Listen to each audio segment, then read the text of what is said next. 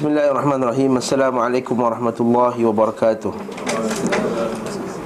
Alhamdulillah wassalatu wassalamu ala rasulillah Wa ala alihi wa sahbihi wa man tabi'ahu wa walah amma ba'du uh, Surat 44 Fasal bab seterusnya Faslun fi hadihi sallallahu alaihi wasallam fi khutabihi Fasal iaitu bab kenaan kan petunjuk beliau sallallahu alaihi wasallam tentang khutbah-khutbah baginda.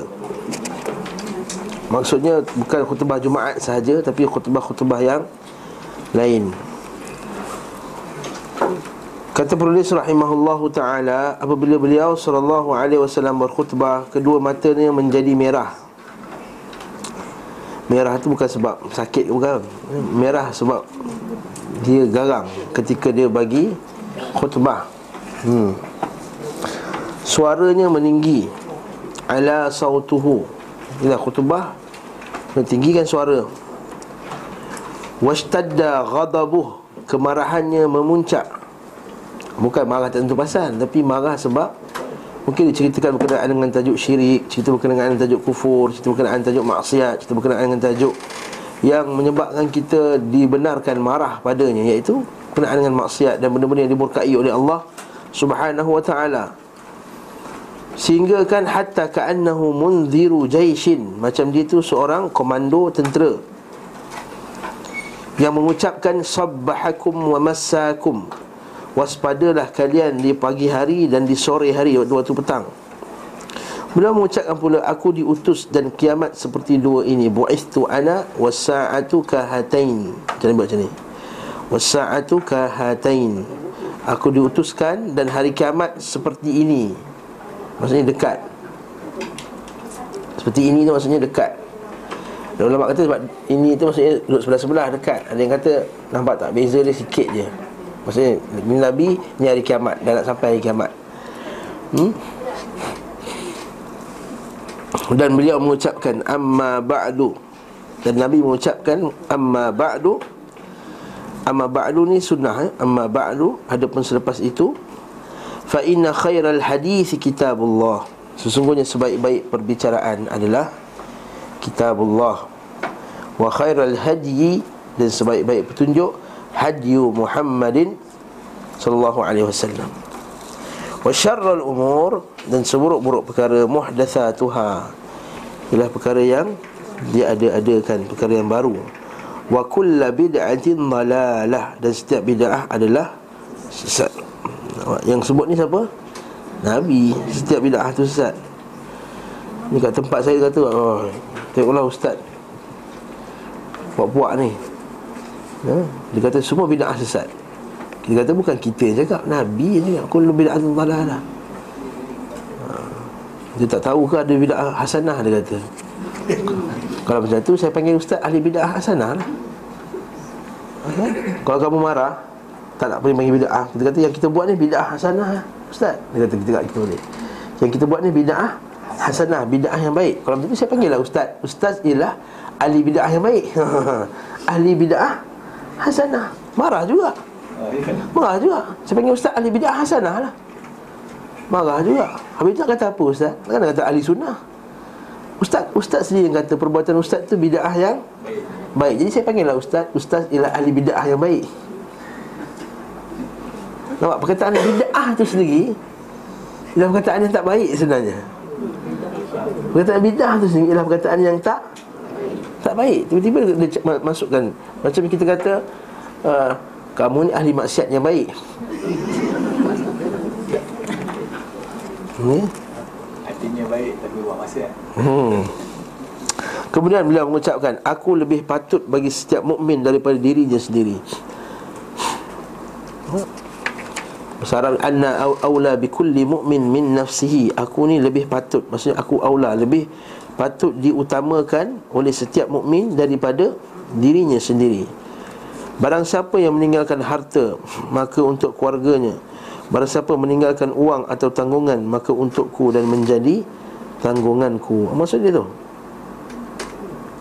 Man taraka malan fali ahlihi Wa man taraka dainan Au daya'an Fa ilayya wa alayya. Maksud dia? Hmm? Maksudnya kalau kalau orang tu dia tinggalkan harta Yang tak disedekahkan Maka dia dapatlah harta tu Terkamalan fali ahli untuk keluarga dia dapat nanti. Tapi kalau dia tinggalkan harta untuk disedekahkan Untuk digunakan fi sabilillah Maka itu untukku dan untuk tanggunganku. Itu maksudnya. Yes. Ya akhirat kelak. Betul. Wa fi lafzin dan lafaz yang lain Kanat khutbatun Nabi wasallam yaumal Jum'ah. Adapun khutbah Nabi SAW pada hari Jumaat adalah memuji Allah wa yuthni alaih menyanjunginya mengiringinya dengan pujian sementara suara beliau meninggi. Thumma yaqulu ala athari dhalika wa qad ala sawtuhu fadhakarah. Kemudian beliau mengucapkan may yahdillahu fala mudhillalah wa man yudlil fala hadiyalah ha, Itu dia kan Jadi kita kata Muji Allah Alhamdulillah Nahmaduhu wa nasta'inuhu wa nastaghfiruh Dan seterusnya Man yahdihillahu fala mudhillalah Wa man yudhlil fala hadiyalah Wa khairal hadithi kitabullah.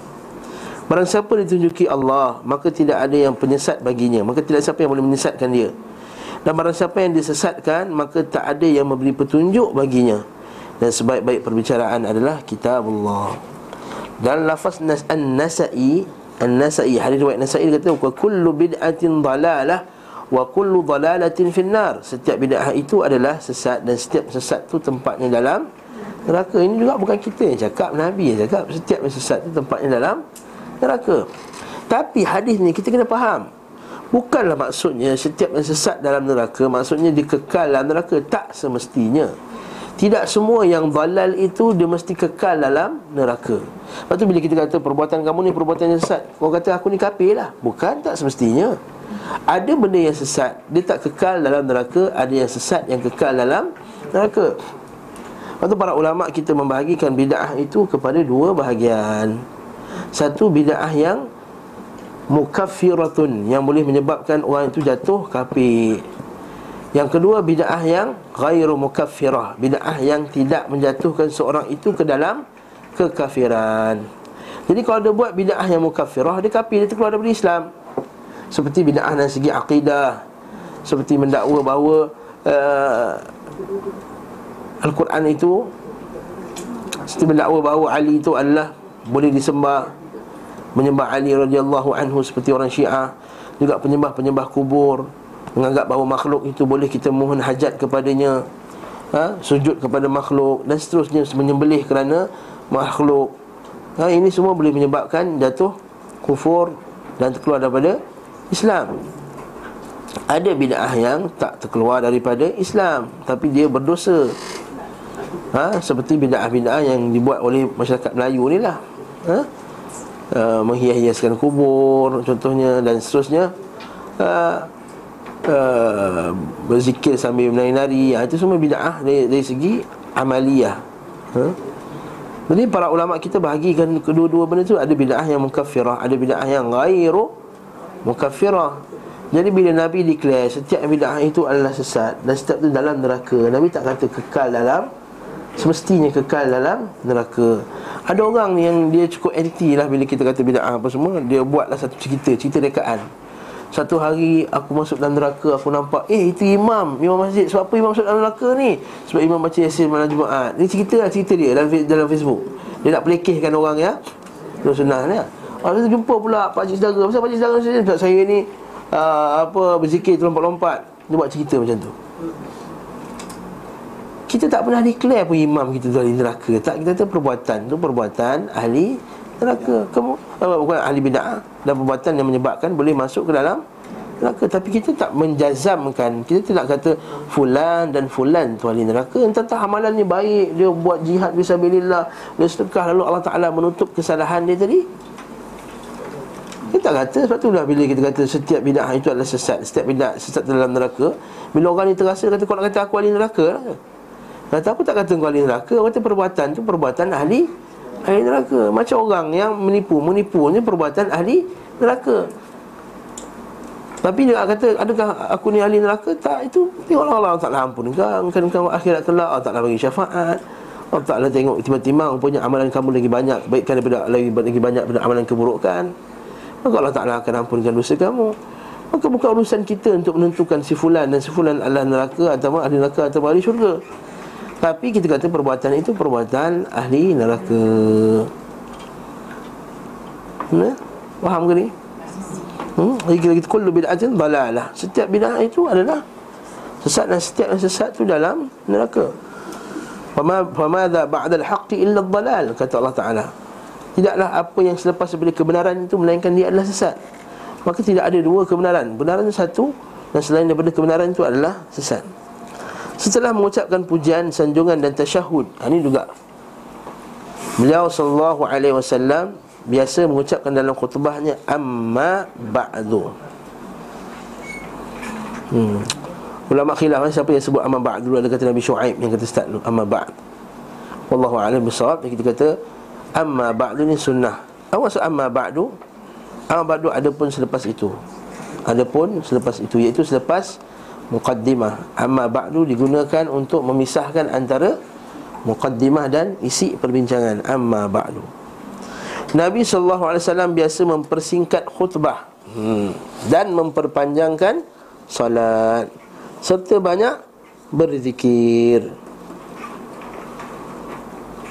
hmm, Bukannya khutbah panjang, solat yang pendek Terbalik Nabi sengaja memilih kalimat-kalimat singkat dan ringkas. Nabi SAW ni kalau dia khutbah Dia pilih perkataan yang senang kita faham. Bukan bagi khutbah dengan guna bahasa ilmiah tinggi-tinggi Supaya orang tak faham. Nak tunjuk yang dia tu pandai benar. Ah, Tak, bukan. Bahasa layman, bahasa orang biasa.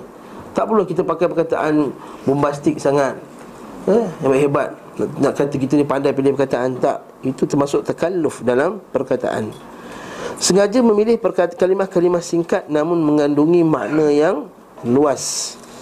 Beliau sallallahu alaihi wasallam bersabda, "Inna tulas salatir rajul wa qisara khutbatihi ma'innatun min fiqhihi."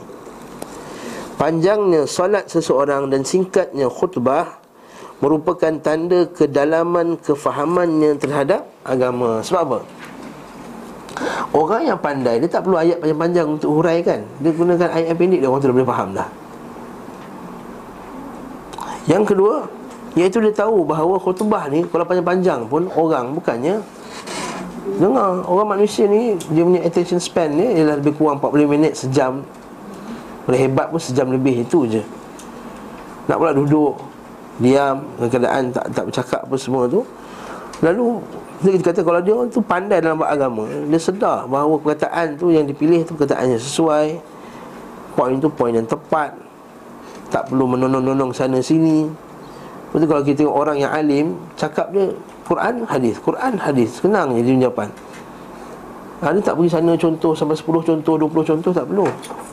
Ha, Kadang-kadang orang ceramah Dalam ceramah tu satu jam setengah tu Satu hadis dia baca Dua hadis dia. Contoh dia beratus-ratus contoh ha, Sebenarnya sebab dia tak hafal hadis. Dia tak hafal Al-Quran. Hmm? Lepas tu dia menonong sana sini. Barakallahu fikum. Kata kata Nabi SAW Kalau orang tu faham fiqh dia faham agama dia Ringkas dia khutbah dia Yang penting sampaikan poin-poin yang di Dia kehendaki sebelah pula. Beliau SAW mengajari para sahabatnya dalam khutbahnya Kaedah-kaedah Islam dan syariat-syariatnya Beliau memerintahkan dan melarang mereka dalam khutbahnya bila terjadi sesuatu perkara Nampak? Maksudnya dalam khutbah Dia mesti sedar, aware dengan situasi yang berlaku pada keliling dia. Ha, Bukan keliling tengah banjir, cerita pasal sayur-sayuran contohnya. Ataupun cerita pasal tengah situasi sekarang ni Masyarakat dalam menghadapi uh, gejala akhlak yang buruk. Dia pergi cerita benda lain. Tak, Kita tengok Terutama sekali pada kawasan tersebut ha, Katakanlah kalau kita khutbah Kalau Majlis Taklim ada, ada khutbah Jumaat. Contoh eh. Kau terasa nasib lah eh? ha, Dia kata wanita muslimah Mesti menutup kakinya Kerana kaki adalah sebahagian daripada aurat. Ha, Sambil khutbah. Contoh macam tu lah. Ha, Sambil khutbah yang, yang kena situasi sekarang. Okey? Contoh. Lepas tu kalau ada orang ramai perempuan tengah beli Orang lelaki janganlah nak terselit-selit celah-celah perempuan ha. Elakkan daripada ikhtilaf. Kalau guru sudah mengajar Jangan potong cakap guru. Ustaz, Ustaz, Ustaz, Ustaz, Ustaz. Ha ni. Ha contoh. Angkat tangan dia diam dulu. Lepas tu Ustaz tengok Baru Ustaz kata Silakan. Maksudnya dia me, me, Saya beri contoh ya Kau terasa nasib lah eh? Saya contoh. Maksudnya dia bagi ucapan Yang kena dengan situasi masyarakat yang berlaku. Sebab setiap kampung situasi dia berbeza-beza. Lepas tu kadang-kadang Kampung ni tak kena dengan tajuk tu. But, Mungkin ada cerita pasal ekonomi lah apa benda semua. Kampung tu orang biasa yang berbela kambing, bela, bela ayam apa semua. Tak kena tajuk tu. Ceritalah pasal adab bela ayam Adab bela kambing. Ha? Ada setengah orang kan Kadang-kadang dia jiran apa semua. Barakallahu fikum. Kat sini kita kena Bijak. Imam tu kena bijak. Betul imam ni kena orang yang bijak. Sebagaimana beliau Memerintahkan orang yang masuk masjid Sementara beliau sedang berkhutbah Untuk solat dua rakaat. Nampak? Ma'ruf kan? Hadis ni? Kita ke solat, lelaki tu tunggu duduk. Nabi kata, dah solat ke belum? Belum, bangun dua rakaat, bangun dan solat. Nabi dan dan tu juga Nabi Tegur Beliau SAW pernah pula melarang seorang melangkahi pundak-pundak. Pundak-pundak maksudnya bahu-bahu manusia Dan memerintahkannya untuk duduk. Kan Nabi SAW melarang? Hmm. Tu baca bawah tu. Nota kaki nombor 74 tu. 73 dulu Hadis Bukhari Kitabul Jumaah Manja'a wa imamu yaktub Salla rak'atain.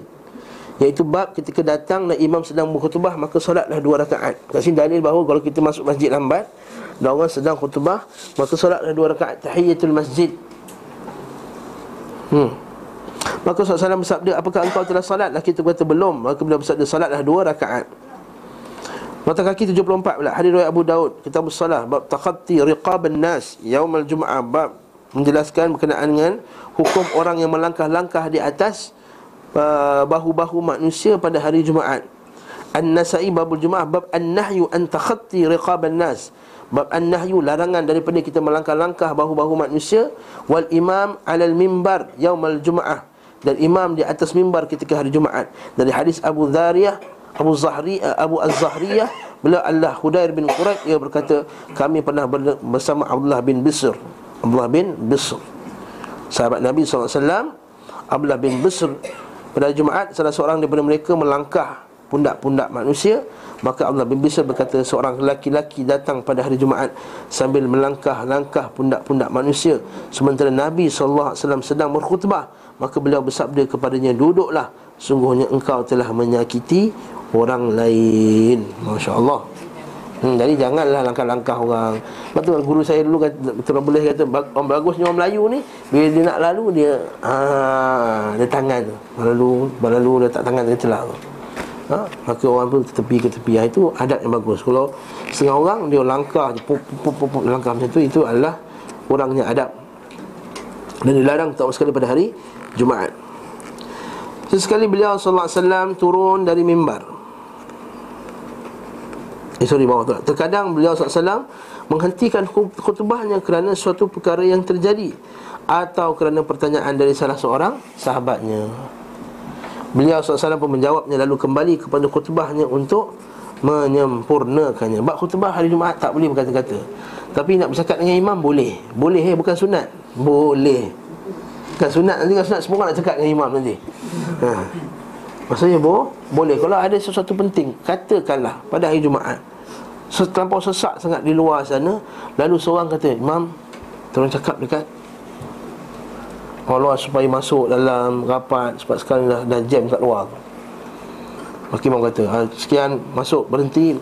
Khutbah tu boleh diberhentikan Kata masuk semua rapat-rapat kan? Benda tak berlaku kat Malaysia. Saya jarang tengok. Tapi kalau negara Arab biasa Syekh Salih Munajid Rahimahullah Hafizahullah Tengah-tengah khutbah dia tengok orang semua Duduk bertenggik kat pintu Dia kata rapat kamu semua di pintu Mari sini. Kamu telah menyusahkan manusia-manusia yang lain Untuk masuk ke dalam masjid Oh sedap tu Berlaku sekali je ketika Masa saya sekolah dulu Guru saya Dia tengok semua budak-budak tidur Dia kata bangun Dia masa tengah khutbah Ha ni pernah berlaku Kat sekolah dekat Labu dulu Ya, budak-budak nak pergi sembahyang Jumaat jauh. Masa tu masjid dalam sekolah tu tak boleh buat sembahyang Jumaat. Jadi dia kena, kena masuk kampung Pelegong Tengah tu ha. Dia kena masuk. Sambil masuk kampung tu Makan rojak dulu Makan aiskrim apa semua. Perut dah kenyang. Maka dia masuk kampung tu Bila kutubah semua tidur macam ni. Masjid tu jemaah dia sikit. Jadi majoritinya budak sekolah kami. Semua tidur. Ustaz tu kata Bangun semua. Bangun. Tengah khutbah. Ha, Masya Allah ha, Itu boleh. Maksudnya boleh dibenarkan dalam Dalam khutbah. Tak ada masalah ha. Ustaz. Yes Sekolah asrama penuh sekarang dia buat solat Jumaat di di sekolah. Ya So, Sah ke tak? ah itu. Sah 40 orang mukim dah sah dah Student dikira Mukim Oh, mukim. Siapa yang duduk lebih daripada 3 hari Mazhab syafi'i dikira Mukim Bila? Kenapa buat tuan ustaz tu pergi masuk kampung? Sebab masa tu sekolah tu tak diiktiraf oleh Jabatan Agama Negeri Sembilan lagi Untuk dia buat sembahyang Jumaat Allah Alam Pengiktirafan tu yang penting kan? Ah biasalah tu. Okey. Ha. itu cerita lain eh. Eh? Sesekali beliau SAW turun dari mimbar untuk satu keperluan Kemudian naik kembali ke mimbar dan menyelesaikan khutbah Masya Allah Sebagaimana beliau SAW turun untuk mengambil Hasan dan Husain Lalu mengambil keduanya Kemudian naik membawa keduanya ke atas mimbar dan menyelesaikan khutbahnya Dia kata aku bukan tak nak teruskan khutbah Dalam hadis tersebut Tapi aku geram tengok budak-budak ni. Ha. Dia geram, bukan geram marah. Geram, eh tak tahan. Dia pun ambil dan dia buat nak khutbah Dan dia baca sambil hmm, Pegang kedua-dua Hasan Nabi SAW Biasa beliau SAW memanggil seorang dalam khutbahnya Kemarilah wahai fulan Duduk wahai fulan Solatlah wahai fulan. Nampak? Masya Allah Jadi barulah nampak khutbah tu Benda yang live kan Benda yang hidup Benda yang betul-betul Seronok macam ceramah lah Kan? Jadi interaksi apa semua. Beliau SAW memerintahkan mereka dalam khutbahnya. Beliau SAW memerintahkan mereka dalam khutbahnya Sesuai dengan keperluan. Apabila beliau SAW melihat di antara mereka ada yang miskin dan sangat memerlukan Maka beliau SAW memerintahkan bersedekah dan memotivasi untuk melakukannya Contoh hadis bawah tu Hadis Muslim As-Sahih dan kitab Zakah Bab Al-Hathu ala As-Sadaqatu walau bisyiqin tamarah. Bab galakkan untuk bersedekah Walaupun dengan sepotongan tamar. Dari hadis Jarir bin Abdullah Al-Bajali Ia berkata kami pernah di sisi Rasulullah wasallam pada permulaan siang. Lalu datang kepada beliau wasallam satu kaum dalam keadaan bertelanjang kaki dan tidak memakai pakaian, menutup tubuh dengan kulit macan harimau. Macan harimau. Bahasa Jawa ni.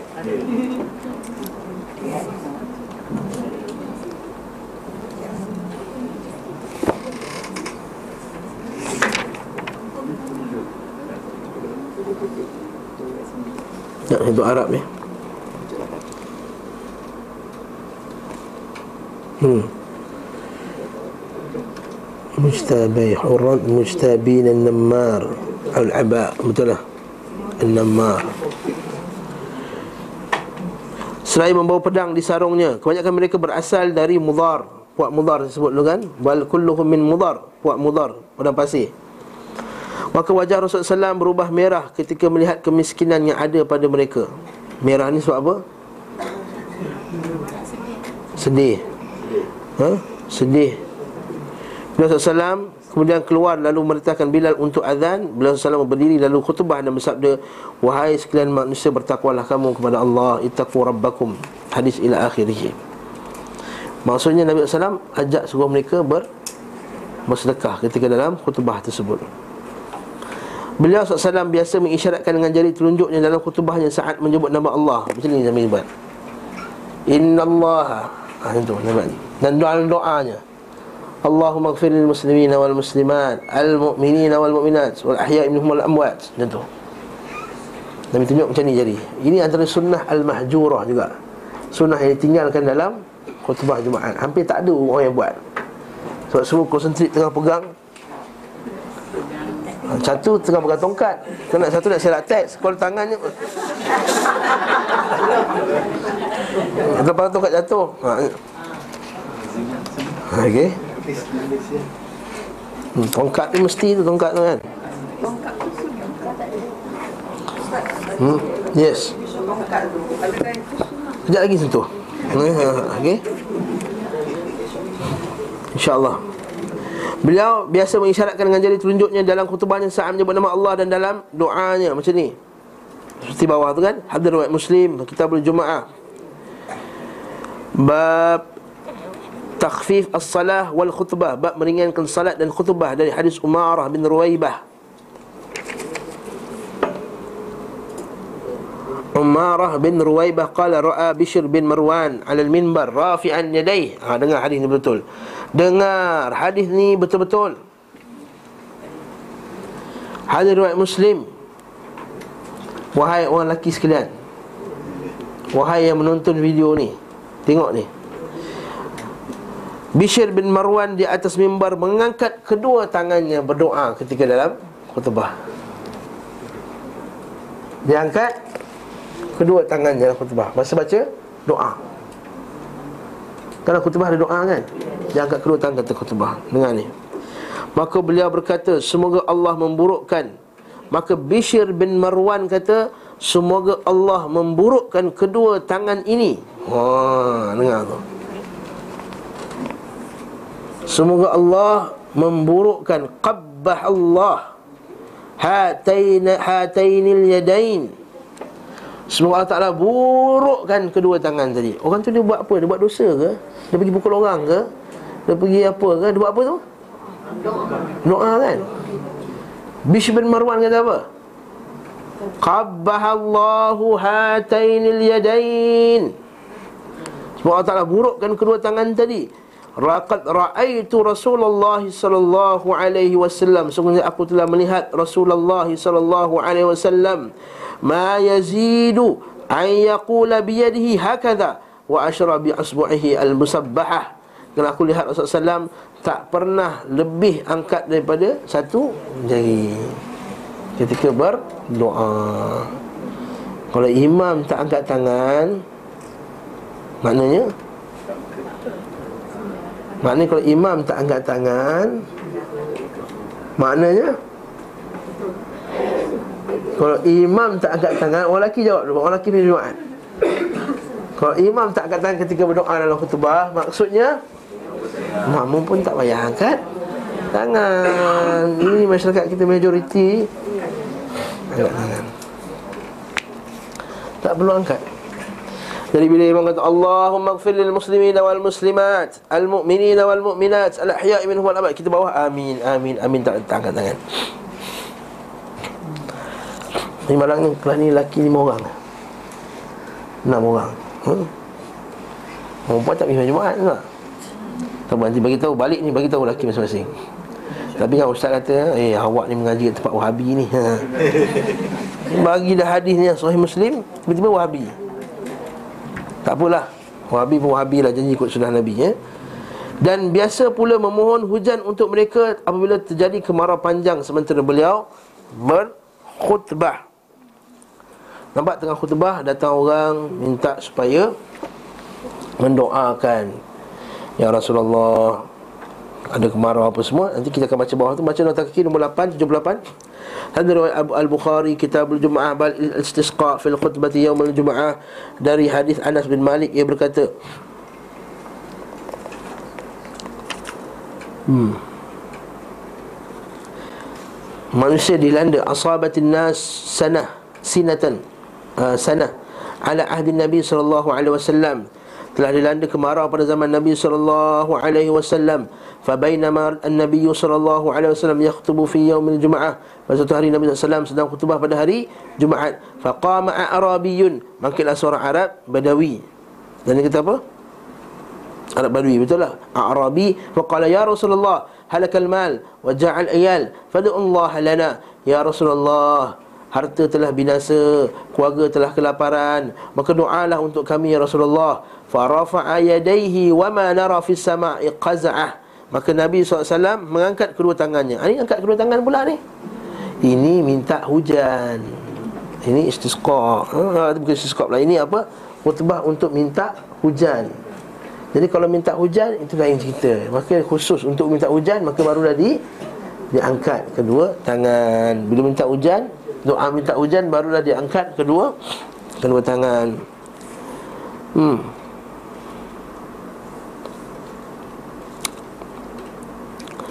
Apa lagi? Fa wallazi nafsi bi yadi ma wada'a ma ma wada'ahuma hatta thara as-sahabu amsal al-jibal. Ha, demi Allah, demi jiwaku yang berada di tangan Allah. Maka tidaklah Nabi meletakkan kedua tangannya sehingga datanglah awan yang macam gunung. Muncul awan seperti gunung-gunung. Thumma lam yanzil an man, man min barihi hatta ra'aitul matar yatahadar ala lihyatihi sallallahu alaihi wasallam. Dan tidaklah Nabi turun daripada mimbarnya kemudian turunlah hujan sehingga basahlah janggut Nabi sallallahu alaihi wasallam. Eh, hujan menitis dari janggutnya tahadar. Min al-ghad wa min ba'd al-ghad alladhi yalihi hatta al-jum'ah al-ukhra hujan tiap-tiap hari sampai Jumaat depan tu. Datang sekali orang Arab Badui tadi. Wa qala ghairihi atau orang lain. Faqala ya Rasulullah tahdumul bina tuhdamul bina. Bangunan dah untuk wagharakal mal. Harta dah tenggelam fanullah lana. Maka doalah Allah taala mintalah kepada Allah taala bagi kami. Wa rafa'a yadahu. Faqal. Maka dia angkat pun tangan kedua tangannya. Faqal.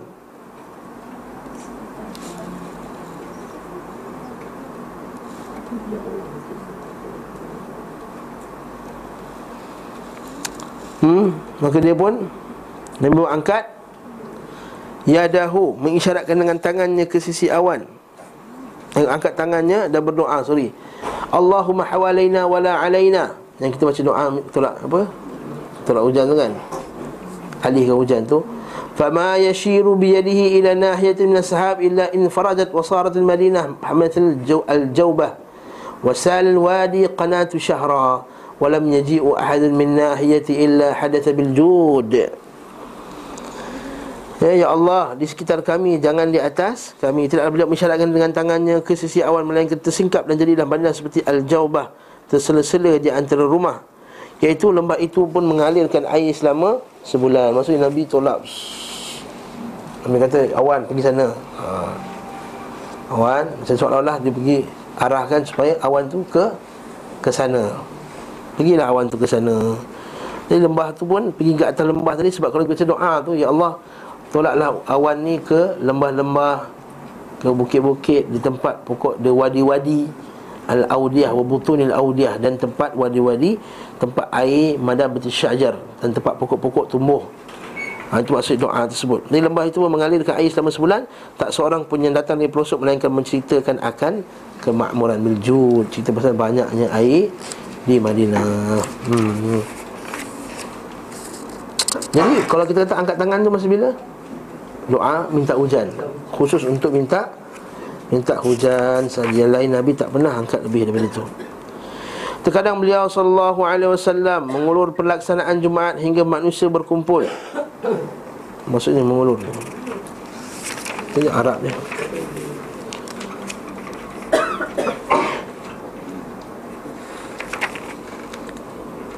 Oh, dia melewatkan. Menang me, me, yumhil menanggut macam me, melewat-lewatkan. Melewat-lewatkan, bukan melewatkan, melewat-lewatkan. Apa beza melewat-lewatkan dengan melewatkan? Ada beza? Ada beza kan? Melewat-lewatkan macam dia lambat-lambatkan sikit, ha? Kalau melewatkan macam lambat kan? Pelaksanaan Jumaat hingga manusia berkumpul Apabila telah berkumpul, beliau pun keluar Nampak itu imam dia tak duduk awal kat masjid Dia tunggu semua dah kumpul Baru Nabi keluar dari rumah. Sebab rumah Nabi sebelah masjid. Dia tengok orang dah penuh Baru Nabi keluar. Okay. Bila keluar kepada mereka sendirian Tanpa ada pemandu yang berseru di hadapannya Inna Allah wa malaikatahu yusalluna ala nabi. Ha, pegang tongkat. Ya ayyuhalladzina amanu Sallu alaihi wa sallimu taslima Wahai jemaah sekalian Janganlah kita berkata-kata. Ini kat sembilan dulu lah. Ini ha. Siapa berkata-kata ketika Khutbah dibacakan Maka ha, Habislah Jumaat ni. Ha, saya dulu sekolah ni sembilan. Ha ha. Ha sia-sia pahala eh. Ha. Ha Lagi dia pun Pas tongkat tu Imam pun Pop ambil. Dia pun naik. Maka tidak ada pemandu Mahdi tidak ada Pemandu yang berseru di hadapannya. Bila cakap kena marah lagi. Macam mana? Ha. Beliau tidak mengenakan tailasan Jubah hijau Al-Tarha Salah satu penuh jenis penutup Kepala tidak pula warna hitam. Apabila telah masuk masjid Beliau memberi salam kepada mereka. Jika telah naik mimbar Beliau menghadap manusia kepada wajahnya. Menghadap manusia kepada wajahnya Dan kembali memberi salam. Maksud masuk masjid Assalamualaikum. Itu naik. Sekali lagi Assalamualaikum warahmatullahi wabarakatuh. Macam sekarang lah. Kan naik. Assalamualaikum. Beliau Salam tidak menghadap kiblat saat berdoa. Dalam kutubah kan kita menghadap makmum. Jadi tak payah kita pusing. Kemudian duduk dan Bilal pun mengumandangkan azan. Nanti kita betul lah tu. Berdiri Assalamualaikum warahmatullahi wabarakatuh. Duduk Lepas tu Bilal pun azan Kita pun panggil Bilal juga kan? Jangan muazzin ha? Lepas tu Orang Arab kita tu Dia ni apa dia ni? Dia ni Bilal. Masya Allah Bilal. Muazzin eh? Dia muazzin. Hmm. Bagus juga Melayu ni Panggil Bilal eh? Jika telah selesai Nabi SAW berdiri Dan berkhutbah Tanpa pemisah Antara azan dan Khutbah tidak pula diselangi dengan penyampaian berita atau lainnya Jangan pula lepas dah azan tu Assalamualaikum tuan-tuan Ni ada sikit pengumuman masjid kita ni ha. ha. Minggu depan ha, rumah tu Haji ni ada ni ha. Kena selamat doa selamat ha. Datanglah ramai-ramai lah maghrib Contoh tak ada ada pengumuman Lepas azan Tidak ada pengumuman Lep- Terus khutbah ini juga adat orang Malaysia ni ada dia mesti ada pengumuman lepas azan tu. Hmm, tak payah. Tak payah ada pengumuman. Terus je kita khutbah. Sebab nama Nabi SAW berapa kali azan? Satu. Lepas kalau ustaz kalau dua kali azan, boleh lah. Buatlah pengumuman sebelum azan tu. Hmm? Buatlah pengumuman sebelum azan. Kalau nak kata ada program masjid ke. Nabi SAW berdiri dan berkhutbah tanpa pemisah antara azan dan khutbah. Tidak pula diselangi penyampaian berita atau mana tak ada perpisah antara azan dan khutbah. Lepas azan terus khutbah.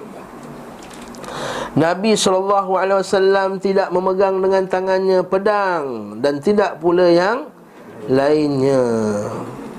Hanya saja beliau SAW bertopang. Bertopang maksudnya ber, ber bersandar lah betul lah.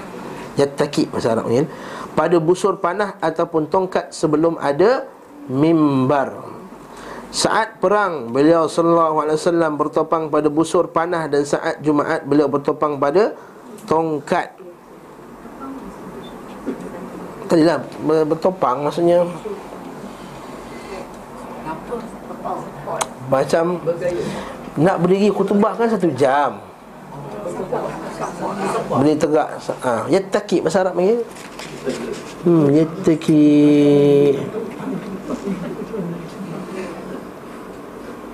Ya'tamidu, ya'tamidu macam bersandar lah Ya'tamid ala qaus Yattaki Yattaki bersandar. Hmm? Ya'tamidu Sapuat lah. Macam kita naik gunung Kenapa kita pakai tongkat? Badan-badan muda je. Kenapa? Kenapa ada? Stable. Ha, nak bagi stable. Betul lah. Okey? Eh, baca dulu Jangan, jangan, jangan buat kesimpulan tidak dinukil bahawa beliau bertopang pada pedang. Adapun dugaan sebahagian Sangkaan, kan dugaan ni. Sangkaan, betul kan? Sangkaan. Maka sangkaan sebahagian kaum awam Orang awam bahawa beliau sallallahu alaihi wasallam Sentiasa bertopang pada pedang. Dan hal itu sebagai isyarat bahawa agama ni tegakkan dengan pedang Maka sungguh itu kebodohan yang sangat fatal Famin farti jahli Sungguh teruk sekali kejahilannya Ini Ibn Qayyim kata Bukan saya kata Sesungguhnya tidak dinukil sesudah beliau sallallahu alaihi wasallam membuat mimbar bahawa beliau menaikinya dengan membawa pedang, busur maupun yang lainnya. Sebelum ada mimbar, beliau SAW juga tidak pernah memegang pedang dengan tangannya. Bahkan beliau SAW hanya bertopang pada tongkat ataupun busur. Jadi tujuan Nabi pegang tu untuk apa?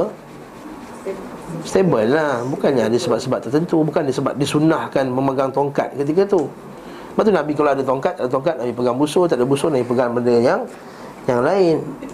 Bulan mimbar tu Ha?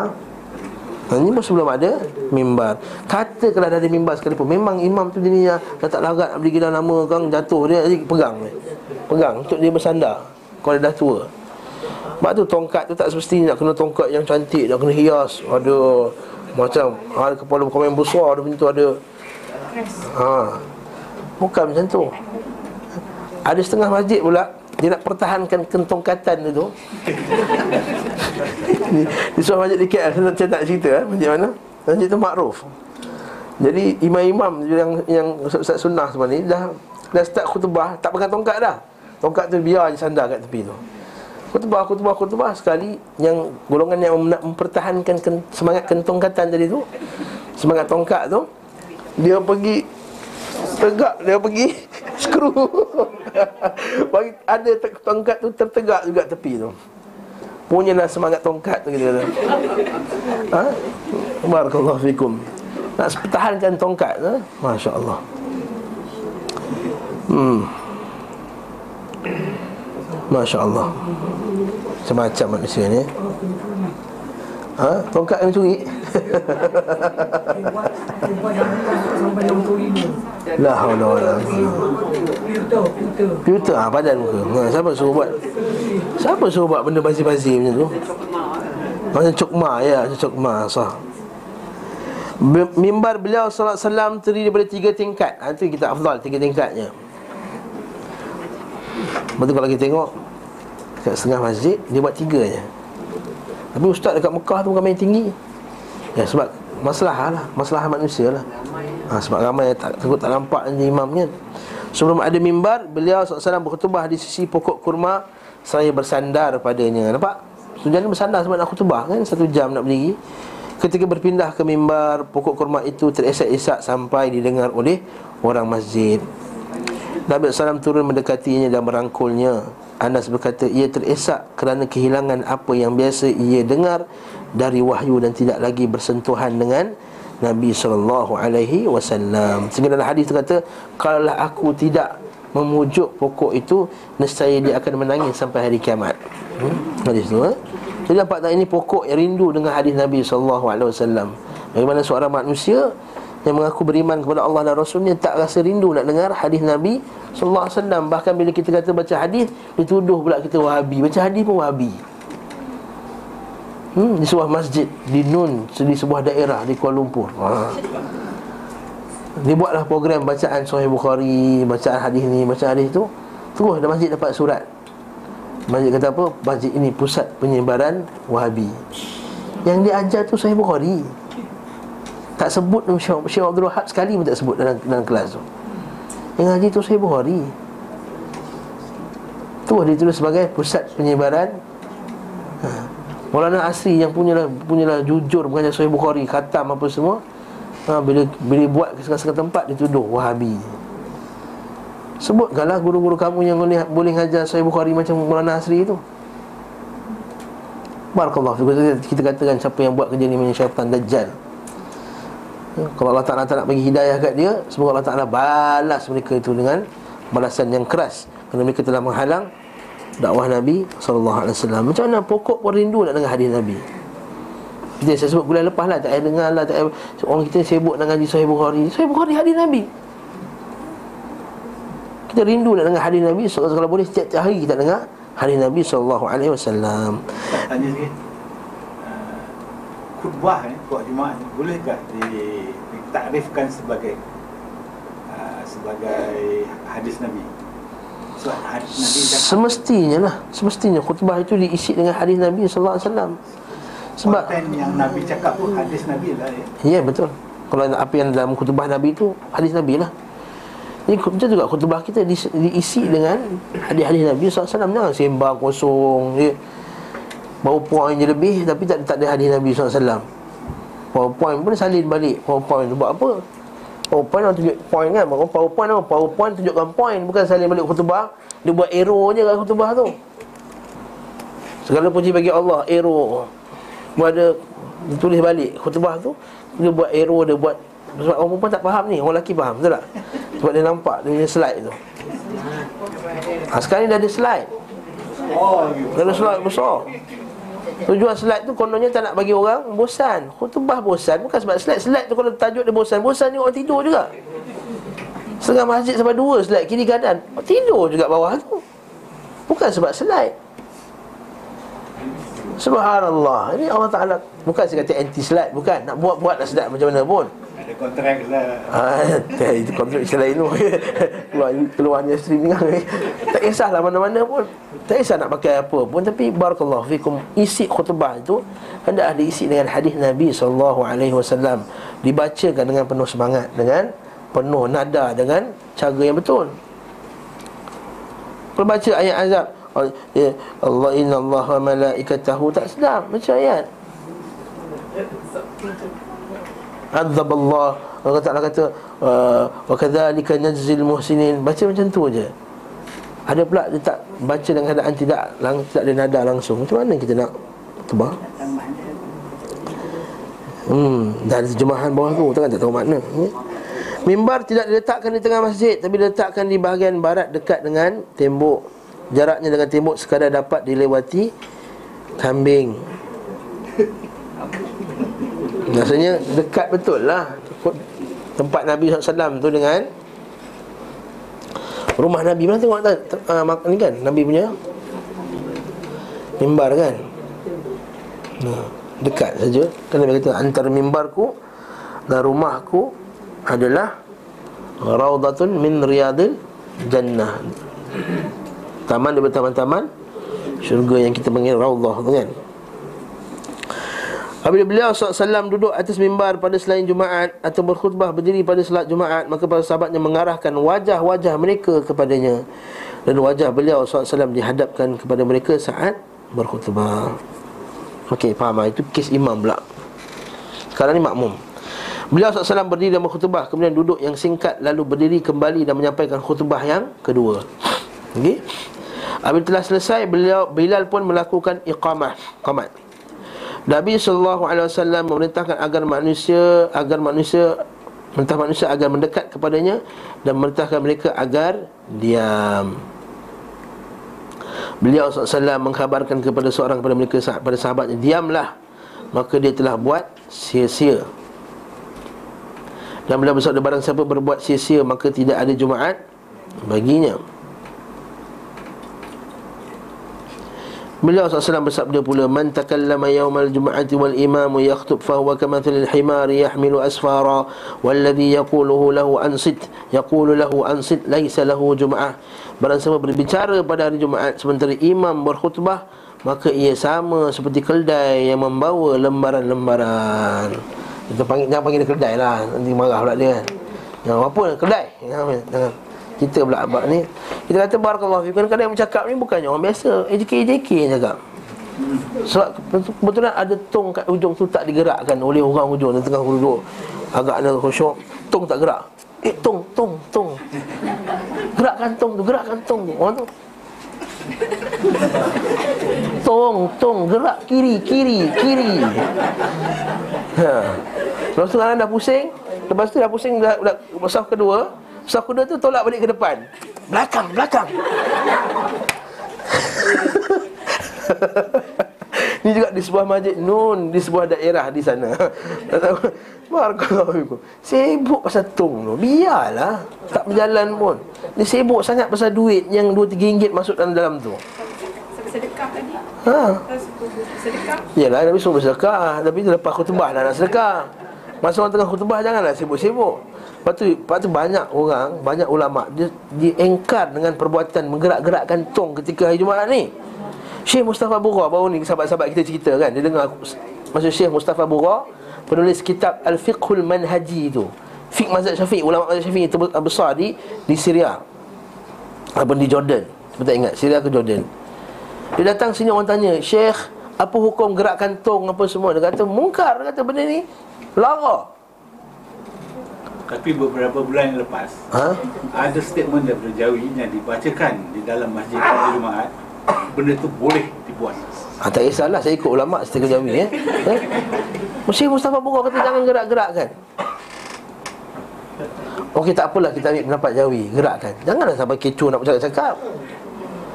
Ha, jangan tu Ha? Dia buat dua-dua ha, Tempat masuk tu dia sudah gantung ha, Mana kita masuk je Kau dalam pagar masjid Letak sotong Tapi di dalam tu Ada juga member bawah Ah, satu lagi member bawa ni. Satu lagi. Kesian member tu. Jabi kata boleh Kata kalau dia jadi siap 30 tahun, 30 tahun dia nak lara Jumaat ni. Jabi kata boleh Ha, mana tak Nabi SAW apa, apa alasan ni, apa dalil Ada Jabi Allah Alam eh? Lara Nanti kita akan tengok Main main batu ketika hari Jumaat ni Sampai tengah khutbah pun Lara Sekejap lagi, sekejap lagi eh? Lagi Ni, ni ha, kedai-kedai bawah lebaran ni eh? Saya memang bercakap kedai bawah lebaran Dan barang siapa berkata kepada orang Diamlah ha, Ni sekarang AJK kan semua tak? AJK semangat nak suruh budak-budak diam Shh, diam, diam Ni suka budak-budak belakang Dok tahu lah budak-budak kan Hari Jumaat kan bising belakang Dia main Ha, kata diam, diam. Sampai ada setengah masjid terpaksa buat bilik khas untuk remaja dan kanak-kanak. Innalillah. Saya kata macam mana cara penyelesaian dia? Penyelesaian ni ialah duduk sebelah bapak dia. Ambil budak tu tadi, duduk sebelah bapak dia. Dia bisingnya siku dia macam ni, seterusnya. Betul? Ha, cubit dia. Ha, main, main, main. Hmm. Hmm, cubit dia. dia Betul. Ni budak-budak sekolah tu Dia beramai Dia dah budak sekolah Budak tak sampai Jumaat? Tak ada. Bapak dia tak ada. Bapak dia pergi kerja Lupa pula. Ha, Tak pukul tu Bapak dia kerja Panggil. Dia pun duduk sebelah kita. Panggil dia Ni Ni sini. Tak ada buat. Yang yang kecil-kecil Yang 10 tahun Yang dah 15 tahun Dah 15 tahun tu Dia dah degil lah. Dia dah, dah nak bergaduh lah Masa tu. Duduk sini. Duduk sebelah kita ha, Kita pernah buat Kita pernah Bukan kita, kita cakap ni Saya cakap bukan kita tak pernah buat. Kau, kau nampak dalam sembahyang Dia main-main Kita tarik seorang Duduk sembahyang sebelah kita. Diam je Sampai habis sembahyang Betul? Ini. Yang bising bukan yang form 1 ni tak Yang bising yang form 4, form 5 tu. Ha. Dia kalau form 4, form 5 bising Kalau dia je bising Tak apa ini kalau Dia memberi kesan kepada yang bawah tu sekali ya. dia, Diamlah maka tidak ada Jumaat Baginya. Kalau bising dia pukul dia. Macam Umar Khattab pernah pukul orang bising dalam masjid. Bukanlah saya nak ajak kepada menjadi kejam Bukan. Nasihat dulu diam. Ni eh Nanti lepas Jumaat jangan bising Apa semasa Jumaat. Tak boleh juga panggil mana yang badan besar-besar tu AJK yang mana yang budak tak takut sikit. Sebatkan je. Lepas tu Diamlah. InsyaAllah diam. InsyaAllah diam. Ha, Soal Ustaz. Bercakap tak boleh. Tapi kita bangun sebab orang tu boleh kan Tak boleh sebenarnya. Hmm.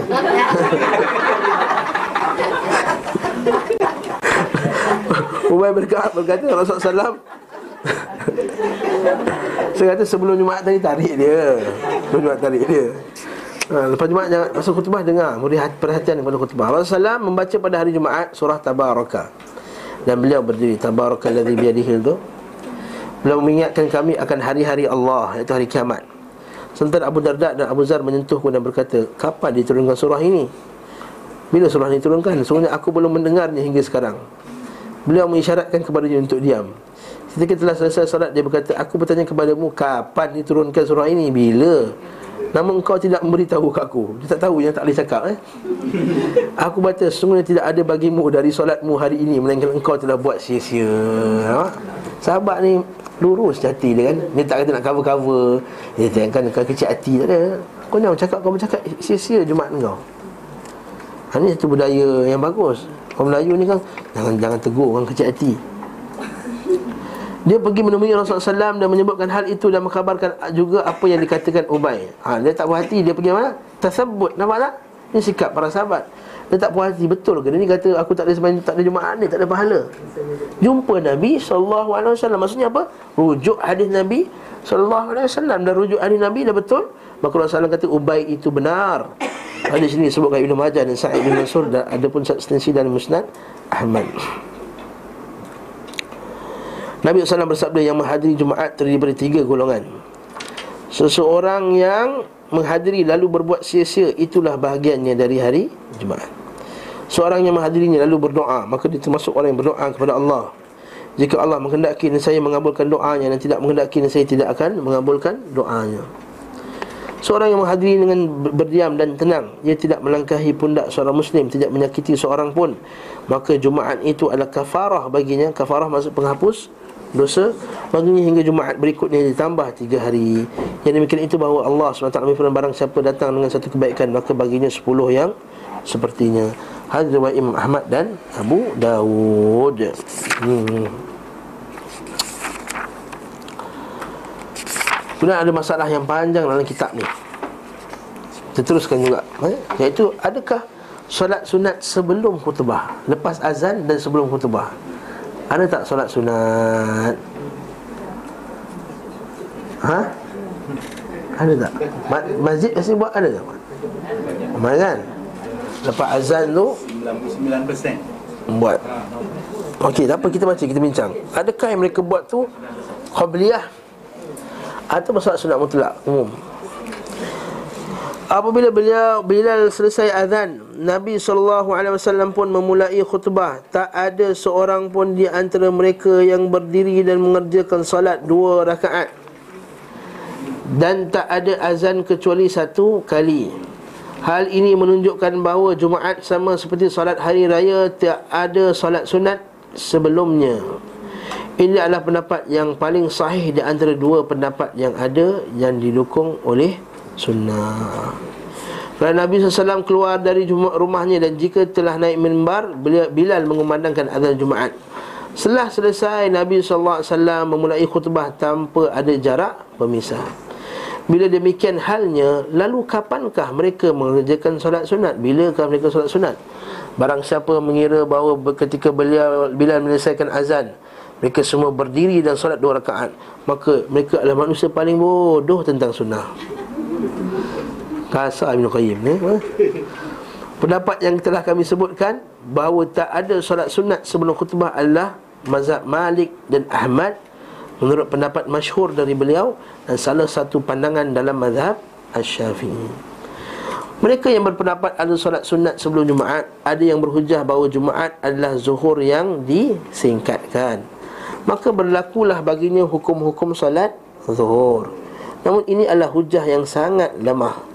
Sebab Jumaat adalah solat tersendiri Yang menyelisihi yang tak sama dengan zuhur Dalam hal mengeraskan bacaan Jumlah rakaat Khutbah dan syarat-syaratnya. Jadi beza naik zuhur dengan Jumaat.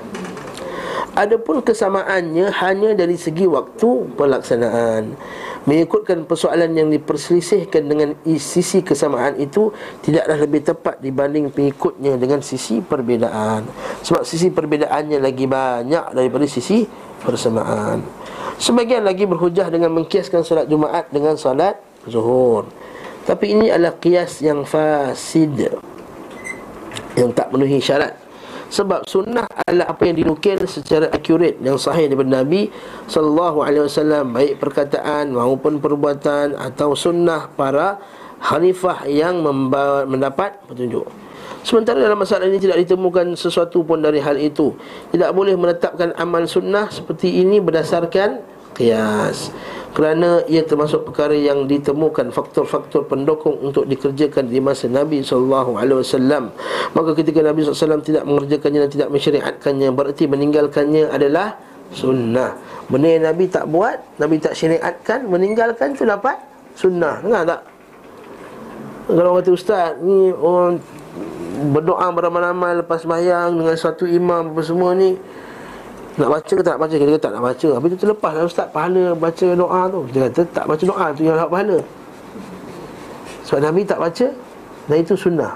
Meninggalkan itu adalah sunnah Nabi wasallam. Faham ke ni? Hmm? Serupa dengan ini pensyariatan solat sunat pada solat hari raya baik sebelum atau sesudahnya berdasarkan qiyas. Oleh kerana itu pendapat yang sahih adalah tidak disunnahkan mandi untuk mabit di Muzdalifah, melentar jumrah, tawaf, kusuf dan istisqa. Dan Nabi SAW para sahabatnya tidak mandi untuk hal-hal itu Padahal mereka mengerjakan ibadah-ibadah tadi Sebagian antara mereka berhujah dengan riwayat Imam Al-Bukhari dalam sahihnya. Beliau berkata bab salat sebelum Jumaat dan sesudahnya. Abdullah bin Yusuf menceritakan kepada kami Malik memberitahu kepada kami dari Nafiq dari Ibnu Umar bahawa Nabi sallam biasa solat dua rakaat sebelum zuhur sesudahnya dua rakaat. Sesudah maghrib dua rakaat di rumahnya sesudah isyak dua rakaat. Beliau sallallahu alaihi wasallam tidak salat sesudah Jumaat hingga kembali ke rumahnya. Lalu salat dua rakaat. Itu kita kata afdal sembahyang sunat dekat rumah eh, kita, Kalau kita ni jenis yang lepas sembahyang Jumaat uh, Tak ada pergi office balik dah Nak balik rumah Maka kita sembahyang sunat Jumaat di di rumah Itu yang afdal Hadis ini tidak dapat dijadikan hujah Untuk mendukung pandangan di atas Imam Bukhari tidak pula bermaksud Menetapkan sunnah sebelum Jumaat Akan tetapi maksudnya adalah mempertanyakan Apakah dinukil riwayat berkenaan dengan solat sebelum dan sesudah Jumaat? Faham tak? Dalam Sahih Bukhari Satu bab Bab salat sebelum Jumaat Dan sesudahnya. Orang sangka Imam Syafi'i Imam Imam Bukhari kata ada Salat jum, sunat sebelum Jumaat. Sebenarnya yang dikendaki daripada tajuk tadi adalah, adalah Apakah hukum solat sunat sebelum Jumaat Dan lepas Jumaat? Itu maksudnya. Orang silap faham terhadap tajuk yang Imam Bukhari letakkan dalam Sahih Bukhari tadi. Ha, benda ni memang detail sikit lah. Memanglah orang orang yang mengaji belajar detail lah. Orang awam dia takkan takkan macam ni. Dia akan ikut perasaan je Takkanlah sebenarnya sunat pun tak boleh. Ha, Itu orang, orang punya hujah. Tengoklah puak-puak ni. Sebenarnya sunat pun tak kasih. Ha, Itu hujah orang awam. Biarlah mereka ha, Kita kata itu bukan cara berhujah. Kalau macam tu kita nak semayang sunat lepas asar Kita nak semayang sunat lepas, lepas subuh ha? Kita nak semayang sunat jemaah sebelum uh, Solat sunat qabliyah berjemaah. Kan? Kalau kita semayang sunat qabliyah Sebelum zuhur, sebelum zuhur tu semayang jemaah. Semayang apa jemaah ni? Imam tak bangkit baik Semayang qabliyah berjemaah Kata. Ustaz semayang qabliyah berjemaah ni? Eh takkan tak boleh. Berjemaah pun nak marah. Berjemaah kan dapat pahala lebih? Barakallahu fikum. Macam tu juga hujah. Kalau nak main-main hujah Hujah-hujah macam tu je. Ha, Ambil tak payah itu bukan itu cara orang awam. Kita orang yang berilmu berhujah dengan Dalil. Tak tanya saya Ni cara berjumaat macam yang kita amalkan sekarang ni. Masa waktu dan lepas tu dulu kejap Dan sunat Atau dulu Bila dimulakan benda-benda ni? Bila dimulai?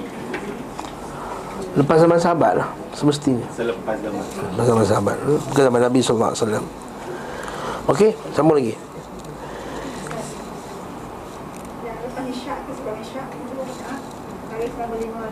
Ha?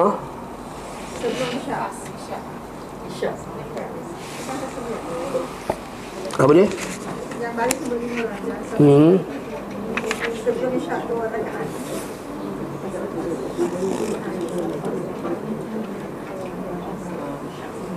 Ya, sebelum kenapa?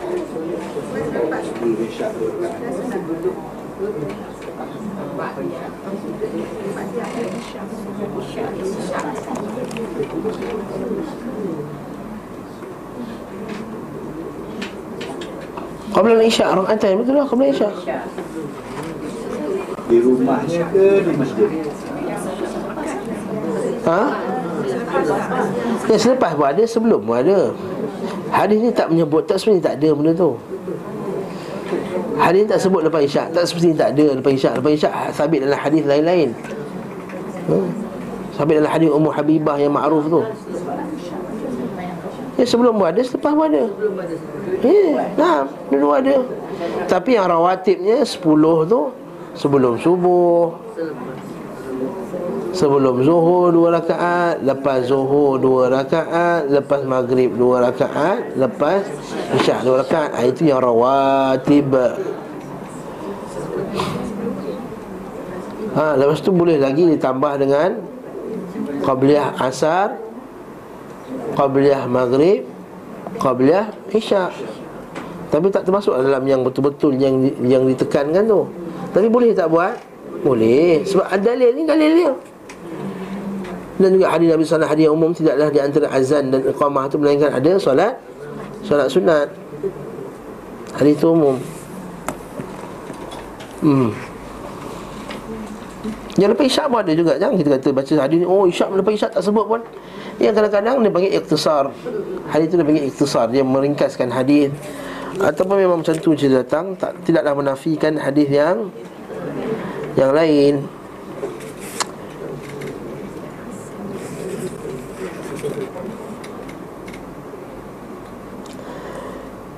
Baca juga bawah tu Hal ini serupa dengan penyataan beliau dalam kitab Dua Hari Raya. Beliau tu siapa? Beliau tu Imam Bukhari lah. Di mana beliau berkata bab salat sebelum Aid Dan sesudahnya. Nampak?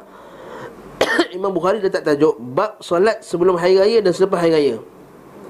Bukannya Imam Bukhari kata Ada solat sebelum dan ada solat selepas. Itu bab ada ke solat sebelum dan ada ke solat Lepas lalu dia bawakan hadisnya. Abu Mu'alla berkata aku dengan Sa'id daripada Ibn Abbas bahawa dia tidak suka solat sebelum Aid. Dalil bahawa apa? Oh tak adalah solat sebelum Aid. Tak adalah solat-solat sebelum Aid. Kemudian beliau menyebutkan hadis Sa'id bin Jubair daripada Ibn Abbas bahawa Nabi SAW keluar pada hari Aidil Fitri dan solat dua rakaat Dan beliau tidak solat sebelumnya maupun sesudahnya Dan Bilal bersamanya Al-Hadis. Nampak? Tajuk tu jangan terpedaya dengan tajuk tadi Tajuk tu kamu tak faham Kenapa Imam Bukhari tak tajuk Lalu kamu kata nampak Imam Bukhari kata ada. Eh tak. Maka itu kamu telah tersilap. Silap faham. Tampak Imam Bukhari memberi judul bab untuk solat Aid Sama seperti judul bab untuk solat Jumaat. Kemudian pada solat Aid Beliau menyebutkan hadis yang menjelaskan Tidak adanya syariat salat sebelum Maupun sesudah solat Aid Maka hal ini menunjukkan bahawa Maksud beliau pada solat Jumaat Sama seperti itu. Sebagian mengira kerana Jumaat adalah pengganti Zuhur Sementara dalam hadis disebutkan sunat sebelum Zuhur dan sesudahnya Maka hal itu menunjukkan bahawa Jumaat memiliki ketentuan yang sama. Hanya saja dikatakan beliau wasallam tidak salat sesudah Jumaat hingga kembali ke rumah. Sekadar penjelasan tentang pelaksanaan solat sunat Jumaat Iaitu sesudah kembali Dugaan ini sangat keliru Sebab Imam Bukhari menyebutkan pada dalam bab solat sunat Sesudah solat sunat fardu Hadis Ibnu Umar radhiyallahu anhuma Aku solat bersama Rasulullah SAW Dua rakaat sebelum zuhur Dua rakaat sesudah zuhur Dua rakaat sesudah maghrib Dua rakaat sesudah isyak Dua rakaat sesudah Jumaat ha, Ini yang rawatib tadi Ha? Keterangan ini sangat tegas bahawa Jumaat bagi para sahabat adalah solat tersendiri dan bukan solat zuhur. Nampak tak? Nabi kata apa? Dua rakaat sesudah zuhur, dua rakaat sesudah Jumaat. Kenapa Nabi sebut zuhur kemudian Nabi sebut Jumaat? Kalau sama, perlu tak Nabi sebut Jumaat lagi? Tak. Menunjukkan bahawa Jumaat itu adalah satu solat yang berlainan daripada solat zuhur. Walaupun waktunya sama, walaupun dia macam pengganti kepada zuhur, tapi dia bukanlah solat zuhur. Keterangan ini sangat tegas bahawa Jumaat bagi para sahabat adalah solat tersendiri dan bukan zuhur. Jika demikian, tentu Ibnu Umar tidak perlu menyebutkan solat Jumaat tersendiri dan telah masuk dalam cakupan solat zuhur. Dan ketika beliau tidak menyebutkan sunat Jumaat melainkan sesudahnya maka tidak mengetahui kita mengetahui tidak ada solat sunat sebelumnya wallahu taala a'lam bisawab saya habiskan awal sikit hari ni. Sebab saya nak gantikan kelas ustaz Azhari. Uh, taala a'lam bisawab